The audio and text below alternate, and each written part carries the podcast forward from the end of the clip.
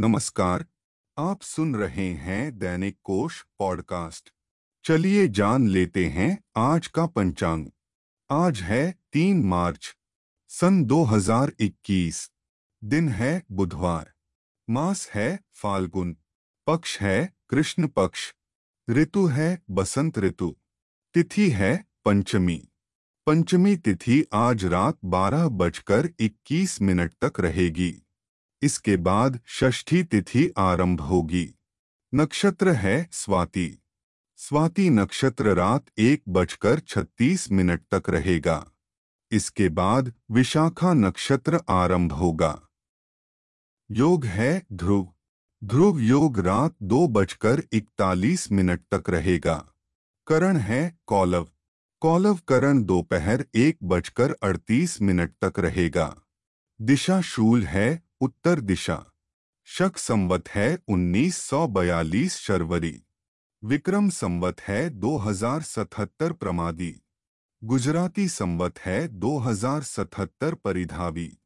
सूर्य राशि है कुंभ। चंद्र राशि है तुला।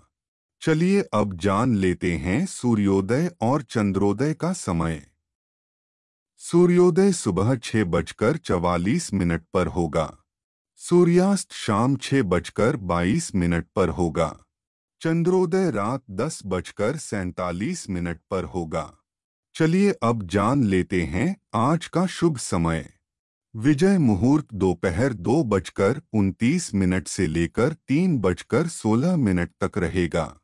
गोधूली मुहूर्त शाम छह बजकर ग्यारह मिनट से लेकर छह बजकर पैंतीस मिनट तक रहेगा।